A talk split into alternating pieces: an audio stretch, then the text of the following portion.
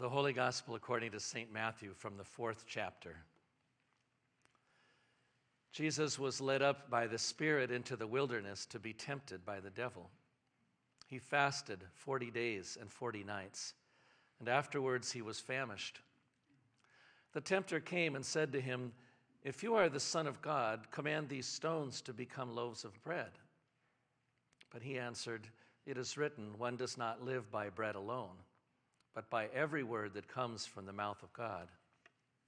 Then the devil took him to the holy city and placed him on the pinnacle of the temple, saying to him, If you are the Son of God, throw yourself down, for it is written, He will command His angels concerning you, and on their hands they will bear you up, so that you will not dash your foot against a stone. Jesus said to him, Again it is written, Do not put the Lord your God to the test. Again, the devil took him to a very high mountain and showed him all the kingdoms of the world and their splendor. And he said to him, All these I will give you if you fall down and worship me. Jesus said to him, Away with you, Satan, for it is written, Worship the Lord your God and serve him only. Then the devil left him, and suddenly angels came and waited upon him. The Gospel of the Lord.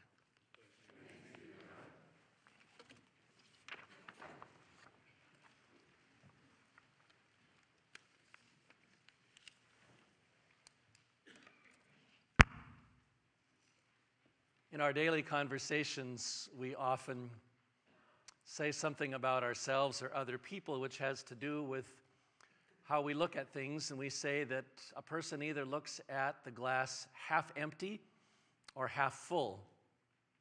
And when we speak in that way, the point, of course, is that our way of seeing depends on our orientation to things. Some would say that people who see the glass half empty have an orientation towards scarcity. Instead of seeing what they have, they see what they don't have. And that can lead them to be fearful and sometimes anxious as well. And on the other hand, we're told those who see the glass half full have an orientation towards abundance. Instead of seeing what they don't have, they see what is, what they have. And this can lead them to be more trusting and more hopeful. And I understand the dynamics at work here, but I want to push beyond comparisons like that to arrive at something that I think is much more deeply rooted in Scripture. Because the problem for me, in either way that you look at the glass in those examples, is that it is still only half of something. And that always implies incompleteness. As an alternative, I love the orientation of the psalmist in that first reading we heard today. For that person of faith, it isn't about half empty or half full, it is about a cup that is overflowing. It's about seeing what God has given and then recognizing it to be much more than enough, much more even than you deserve. It's about the spiritual gift of seeing not only potential, but seeing rich blessing that keeps overflowing beyond that. And as I make this observation, I want to be especially clear that I'm not talking about a shallow version of this, which we hear so often today, in which blessing is only equated with material rewards or with physical well being. In that way of seeing, our cup is only running over when our bank account has excess funds or when our homes are filled with more things than we need or when our bodies are healthy and strong. That's a dangerous way of turning a promise into a curse because it leads us right back to the fear of scarcity, to the feeling that God's blessings aren't enough, or in fact, that they are absent whenever those things are not a part of our life. When you compare that to the testimony of Psalm 23, you see the obvious difference. God does lead me to green pastures, the psalmist says. But even when I walk through the valley of the shadow of death, and even when I am surrounded by my enemies, there too, the psalmist says, my cup is running over. And that's the orientation that St. Paul writes about, I think, in his letter to the Corinthians that we also heard today. Don't be afraid or anxious, Paul says, because God is able to provide you with every blessing in abundance, so that having enough of everything, you may share. We chose that verse for our capital appeal and also for our stewardship theme during the season of Lent because we love the way that it spoke to our lives and also to us as a congregation.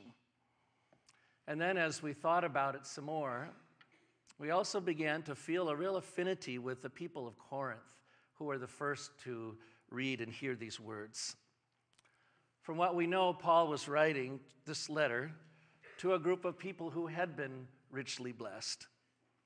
Their lives were not perfect by any stretch of the imagination, and I'm sure there was economic diversity in the people who gathered for worship in Corinth.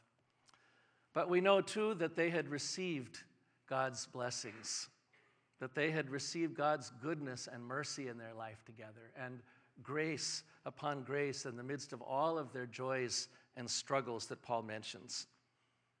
And because of where they lived and the opportunities that were available to them in that big city, they also had been blessed with material wealth. At the same time, however, there were new Christian communities springing up in Jerusalem that had been hit hard by famine. And they were struggling also with a very unjust distribution of wealth. And Paul knew that they needed the support of brothers and sisters in Christ. So Paul launched a capital appeal in several congregations. And to his surprise, it was one of the poorest congregations that responded first. In the chapter right before this one, in Second Corinthians, Paul writes, We want you to know, brothers and sisters, about the grace of God that has been granted to the churches of Macedonia.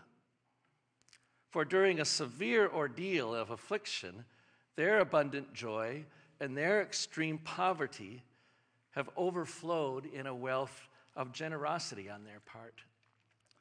For as I can testify, Paul says, they voluntarily gave according to their means and even beyond their means, begging us earnestly for the privilege of sharing in this ministry of the saints. We might wonder today what led those churches in Macedonia to respond in this surprising way. And if you ask me, I think it had to be their orientation, an orientation that they had received from God's Spirit, along with a strength to resist all of the temptations that would have caused them to look out for themselves first and others second. That would have been the normal thing to do along with the human instinct to take whatever little power they may have had and leverage that in some way for themselves. But instead, they did what Jesus did in our gospel story for today. They said no to a self centered orientation. And they said yes to the promise that God would care for them and that God's protection and God's providence would be enough for them that God would give them what they truly needed from one day to the next. In that gospel story from Matthew, it's clear that the devil was expecting Jesus to cave in on every one of these appeals to self centeredness. In fact, it seems that that's the same approach every time, just in different forms. You're hungry, use your power to feed yourself. You're vulnerable. Test God to make sure that God has your back. You are lacking in so many things. Worship me, and I'll give you all the wealth and power that you can use in whatever way you choose for yourself. Judging by his responses, it's clear that Jesus knew Hebrew scripture well.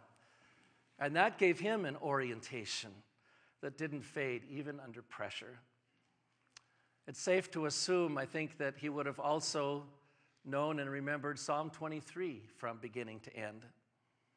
And I like to think that this too gave him the strength that he needed to say in his own way, I fear no evil, for you are with me.